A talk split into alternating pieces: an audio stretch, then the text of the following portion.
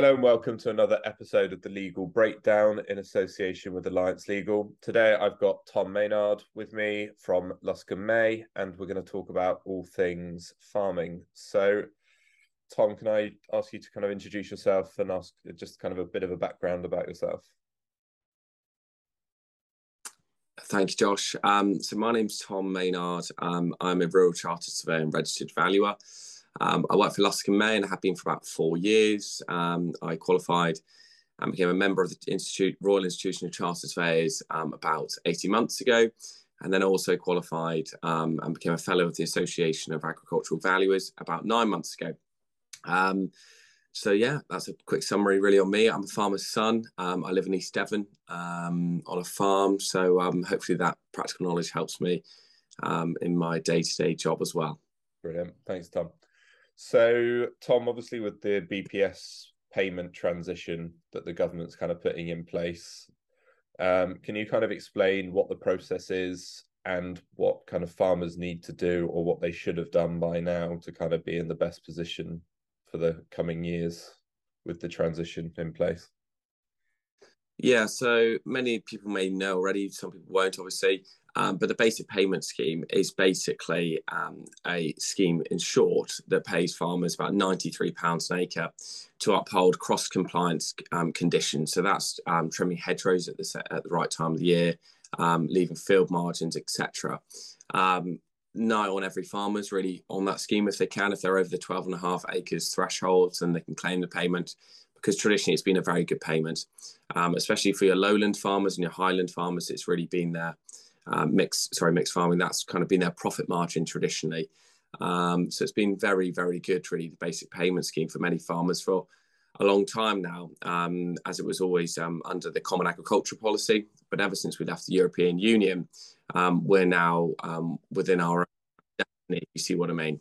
So in short, what the government have announced is that the basic payment scheme will be tailored down on an annual basis um, from 2021 until 2027. This will mean slowly um, the payments will reduce each year.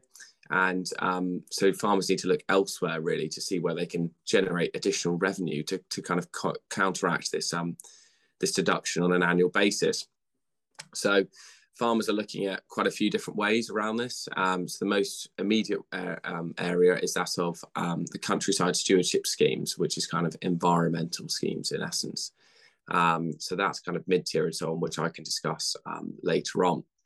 Um, there's also a brand new, big new environmental scheme coming in in 2024 under ELMS, and that'll be the Sustainable Farming Incentive, as well as a few other schemes as well in due course, which will be quite interesting as well in regards to counteracting it with farmers. How do farmers counteract the BPS reductions? It's very tricky. You need to try and diversify, is what a lot of people always tell you.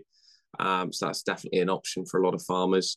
Um, but it's a very tricky time, and it's um, trying to well, trying to adjust your business not to be reliant on the basic payment scheme income, because that'll soon disappear. Okay. Are you seeing a lot of farmers either getting the payment in place to kind of have it over time, or are they taking the lump sum? Because I believe there's a lump sum payment you can take instead. You're exactly right, Josh. There is a lump sum payment. So the lump sum payment is basically for someone who wants to retire as a farmer.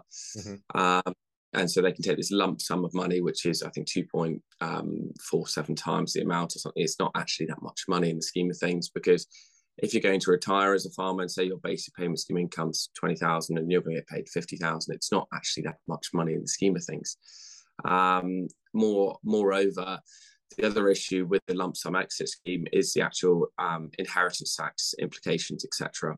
Mm-hmm. Um, because if you take that lump sum, you've got to sell off your farm or um, retire from farming. While a lot of people will kind of let out their ground for on a grazing license, etc., and try and manage um, to be an active farmer still mm-hmm. Um, to get those tax benefits. So basically, when they pass away, then hopefully they'll gain agricultural property relief and um, won't be um, hit by a, large amount of inheritance tax. So it's really tricky, but the lump sum exit scheme, we personally haven't had much of an uptake on. Um, it's been quite surprising, really, um, but I think that's just more the practical kind of tax implications of that more than anything.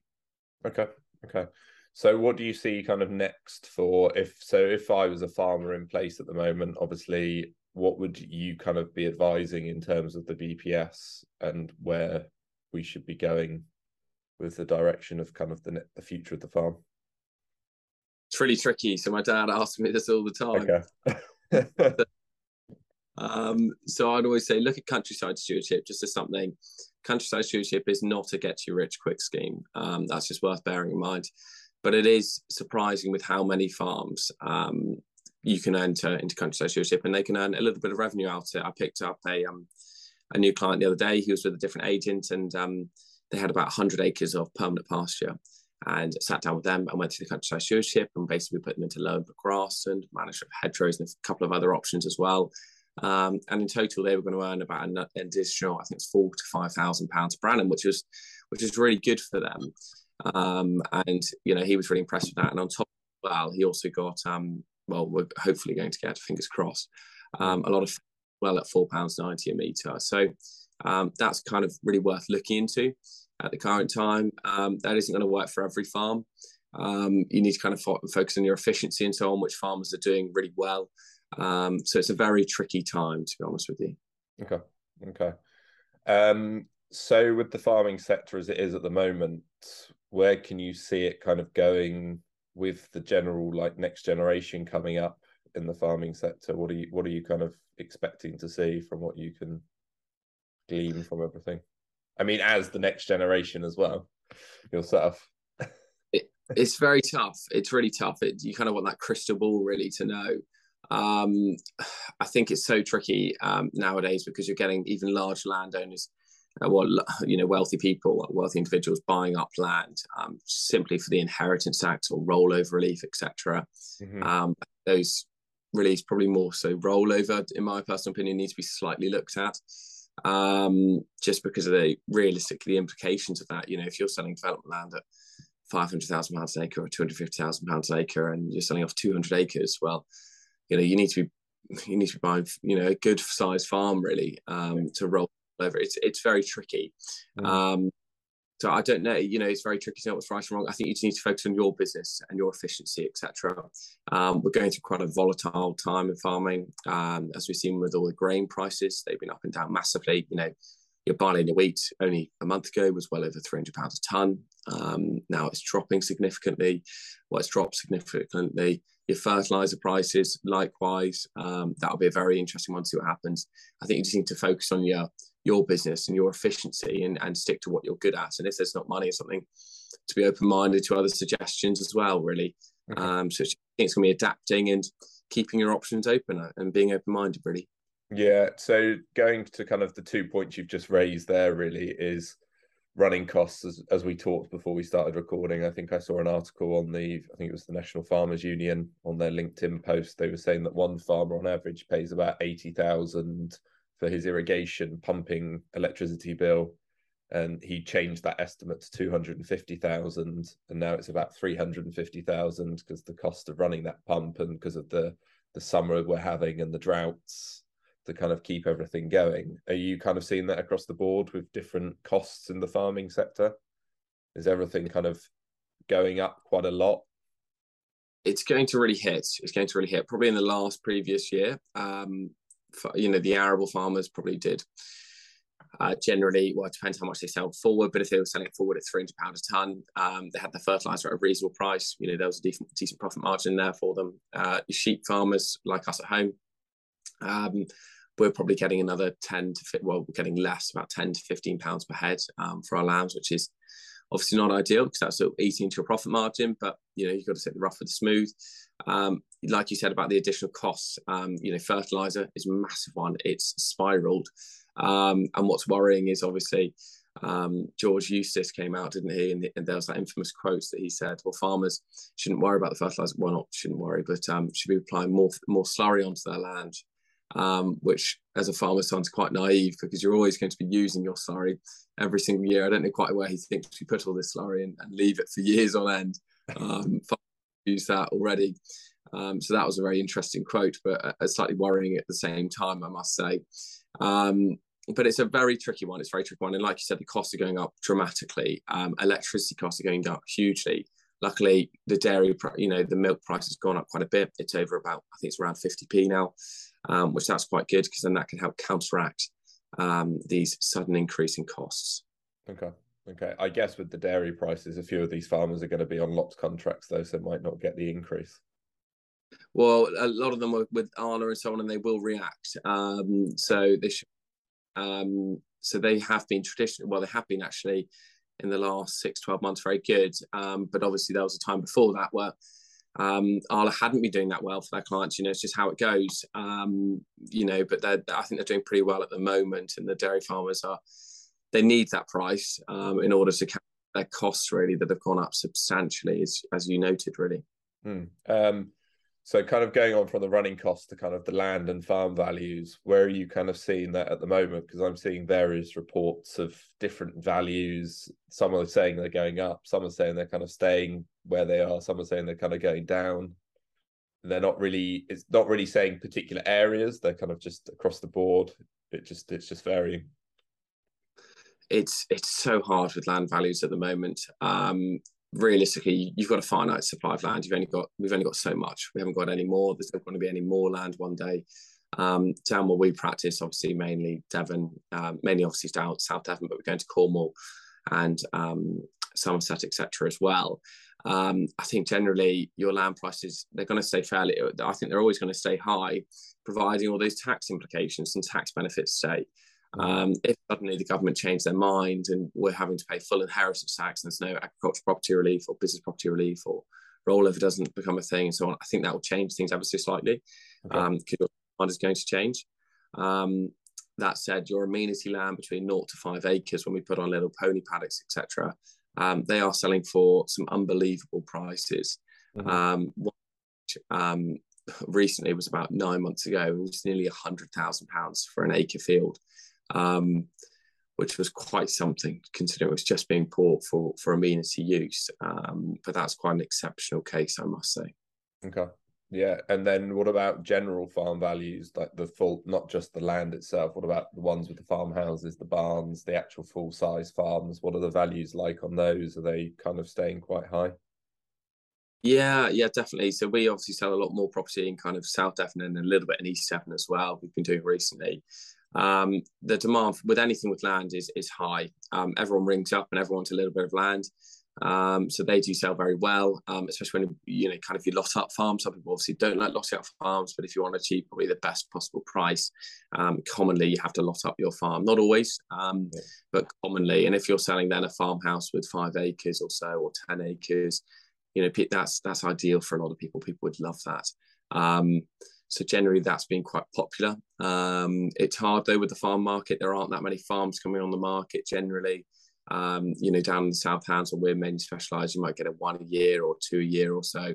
Um, there isn't that many that are popping up. Um, so, so yeah, it's very, very interesting time. You know, I'd like to be selling more farms. Um, it's just the way it goes. There's a tradition and so on behind it. Um, and we have quite a lot of people that we're chatting to at the moment who are kind of considering selling. Um, so we go out there, we chat to them about their options, what we think the likely prices would be that are achieved. Um, and then sometimes people want to put them on straight away. And, you know, one I saw the other day, he wants to put it on in about nine months' time, and others, I'm sure, in a few years' time. So, you know, it's just how it goes. And sometimes not at all. Yeah. So, kind of everything we kind of talked about, I'm sure we'll come back to the BPS transition again in a second, but from the kind of main things you're seeing, what's the main things that farmers should be watching out for? And what are the main things affecting farms apart from BPS and running costs? Yeah, I think uh, one of the big things with with farming, uh, dairy farms is trying to well with anyone. If you're employing anyone, you need to find good people, and that's really tricky to do. And if you find someone good, you want to look after them. Yeah. Um, I think that's a massive one, to be honest with you. You need to be just careful of your costs um, and just keep those costs, if you can, as low as possible, you know, obviously to a degree. Yeah. But it's very tricky with farming. Another thing I do slightly worry about with farming is you get a lot of, uh, generally, the age um, of farmers each year is going up. And um, there's not the new entrants coming into farming. And I don't think there's either the, the financial support. So back in the day, um, when basic payment scheme was at £93 yeah. acre, it's obviously down now um, young farmers would be giving a young farmers top up, it was called, which was a 25% additional payment on their BPS.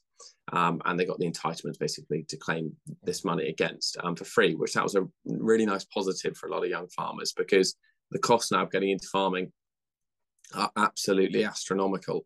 Um, they're huge. Uh, I think realistically, you need to start off with your sheep farming. That's probably your lowest cost um, enterprise to get into originally. You know, if, if I had no fight, if I had no agricultural background, I wanted to buy a dairy farm. There's just no chance unless your parents are um, quite wealthy and are willing to really back you. Um, so it's really tricky to know what's right and wrong with. Um, and also trying to pay back that asset value in the first place from trying to run the farm is going to be pretty much impossible in probably in your lifetime. It, it is. Bear, bear, in mind interest rates. Interest rates just seem going to go up, aren't they? Well, they are going up. Um, that it's, you know, it'll be someone pretty brave uh, with no agricultural background to go out and buy a big farm and try and get into it. And there's a lot to learn, and, and you know, you need to have that experience and expertise. Yeah. So, kind of obviously, I see Devon County Council have still got some of their kind of starter farms, and they've been putting leases out there for tenders and kind of trying to get new people in there. Are they kind of a good route to go down? They are a good route to go down. Um, to be fair, in the Duchy of Cornwall, they'll also do some as well. Um, there's just not that many, um, realistically. Devon County Council, likewise, uh, you know, Somerset have sold off a lot of theirs. Um, you know, the, these county councils are under pressures financially, and so they want to sell the farms because they're worth so much money. Um, so it's it's really hard. It's really hard um, for a young farmer, um, but people will give them an opportunity if they're driven, if they're keen, and they're you know determined to do that. People will give them opportunities. It's just amazing, you know, where you get these opportunities. I was speaking to one chap I know quite well at a wedding on Saturday, and he was saying that basically his neighbouring farmer actually came in one day and said to him um, that he wanted to um, let him basically take over his farm if he was keen, um, which obviously you know the chap accepted um, which was fantastic. And he's paying a reasonable rent, but not an overboard rent, and hopefully it works out for all parties. Okay. So you kind of where are you seeing investment in the farms at the moment? The actual where are farmers actually investing their money in new barns, new equipment? Kind of are we going down the robotic routes?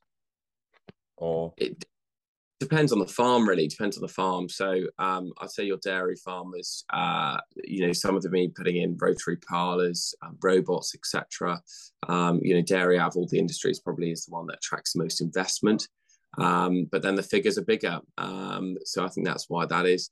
Um, your equipment's expensive. Your kits your machinery is expensive. There's no doubt that. It's going up. You know steel price going up. Everything's going up. So likewise your tractor costs are going to go up. Mm-hmm. uh, it depends really on farm to farm to be honest with you. I know you know for example us at home um, we're not probably being as, as i think my dad would agree with me not being probably as proactive as he previously had been 20 years ago because i'm not going to directly be you know work on the farm every day.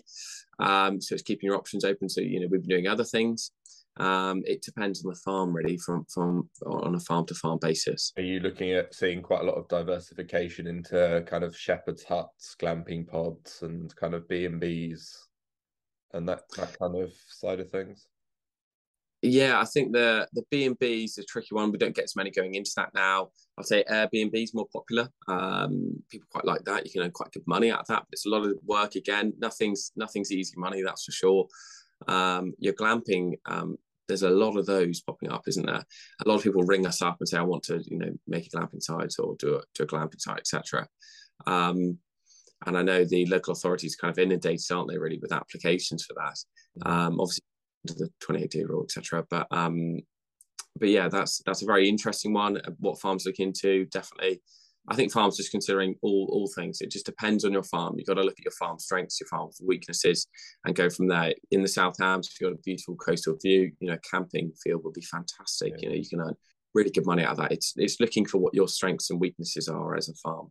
And then what about development? Is there? I'm assuming there's quite a lot of farms looking at the development potential of what land they've got. I, I think I saw last year that Bristol had one farm left within the Bristol city council boundary and they wanted to build on those uh, 25 acres that are remaining on this farm.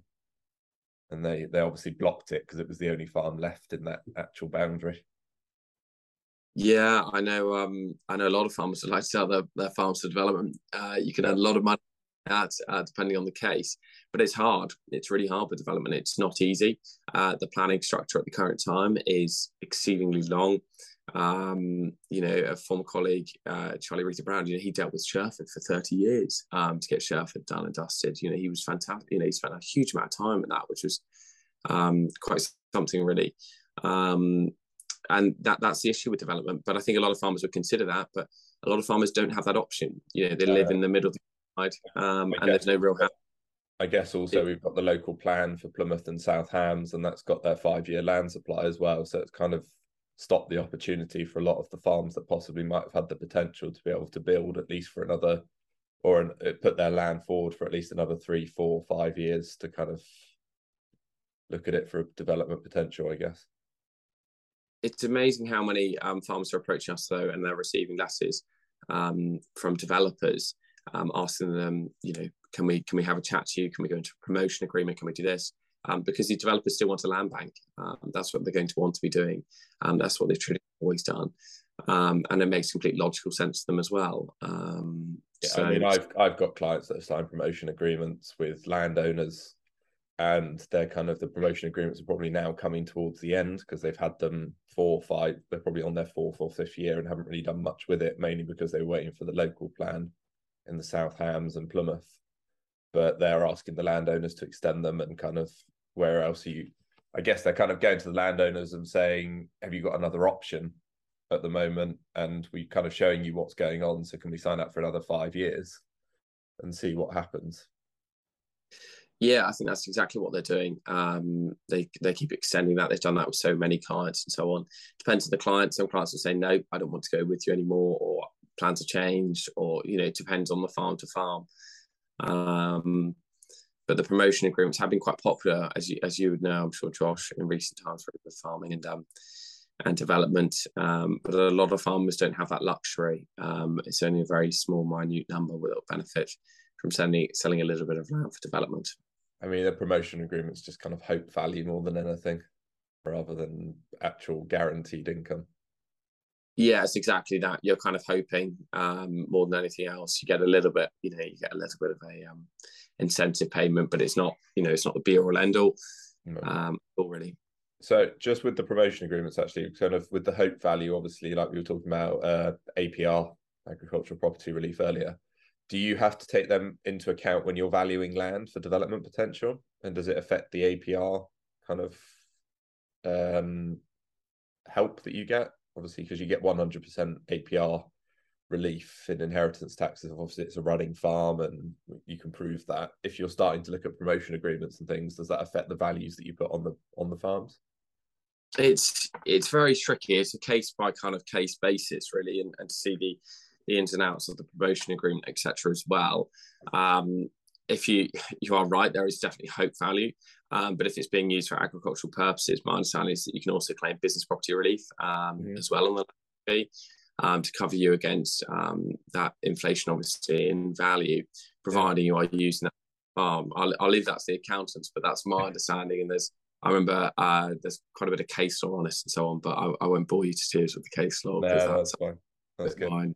Um, so thanks for going over all those points, Tom. Really. So just to kind of summarize, the main things to kind of look out for is obviously the BPS transition. Kind of get all your paperwork in order if you haven't. I'm sure there's some deadlines that have been missed, but I'm assuming if if some of the farmers have missed deadlines or not done anything about it, I'm hoping most farmers would have. There's obviously opportunity there still to kind of plan ahead of what's coming and kind of work out what kind of schemes to put your farm in in the kind of going forward. Yeah, and it's just worth keeping an eye on the grants. I know with our farmers, we're trying to be a lot more proactive now. Um, so there's a lot of grants and so on coming out um, for farming. So um, we're sending out a letter to all of our clients um, all the time whenever a new grant comes out now. Um, so they're kept in the loop basically um, with everything. So you know, if anyone ever wanted to be added to that, just just send me an email, and um, that's no problem at all. And we can add I'll, you. I'll put your contact details at the end, so everyone's got those. Um, I think we've kind of covered everything. Is there anything kind of you feel that I missed that you feel might be important for people to kind of know about from the farming side? Is there anything kind of coming potentially that anyone needs to be aware I, I think main stuff there. There's a new uh, big grant coming out that a lot of people talk about in regards to slurry, which is quite interesting. Um, but the full details that haven't yet been released, but we know snippets. Um, so that's something to bear in mind. I'm sorry, George, um, but that's the main real things, Josh. I think you've covered the main topics really well. Thank well, you. thanks, Tom. I will put your contact details at the end. And um, obviously, if people want to get in contact with you, it's uh, Tom at Luscombe Maye, and I'll just put your email and contact details so they can get a hold of you. So thank Perfect. you for your time, Tom. Thanks, Josh. Thanks very much. If you would like to contact myself, Joshua Gardner, please feel free to email me at joshua at alliancelegal.uk or call me on 01548 434 009 or to contact Tom, please feel free to drop him an email at thomas.maynard at luscandmay.com or to phone him on his direct number 01 364 646 178. Thank you again for listening to another episode of the Legal Breakdown, and I look forward to seeing you again on our next episode. Thank you very much.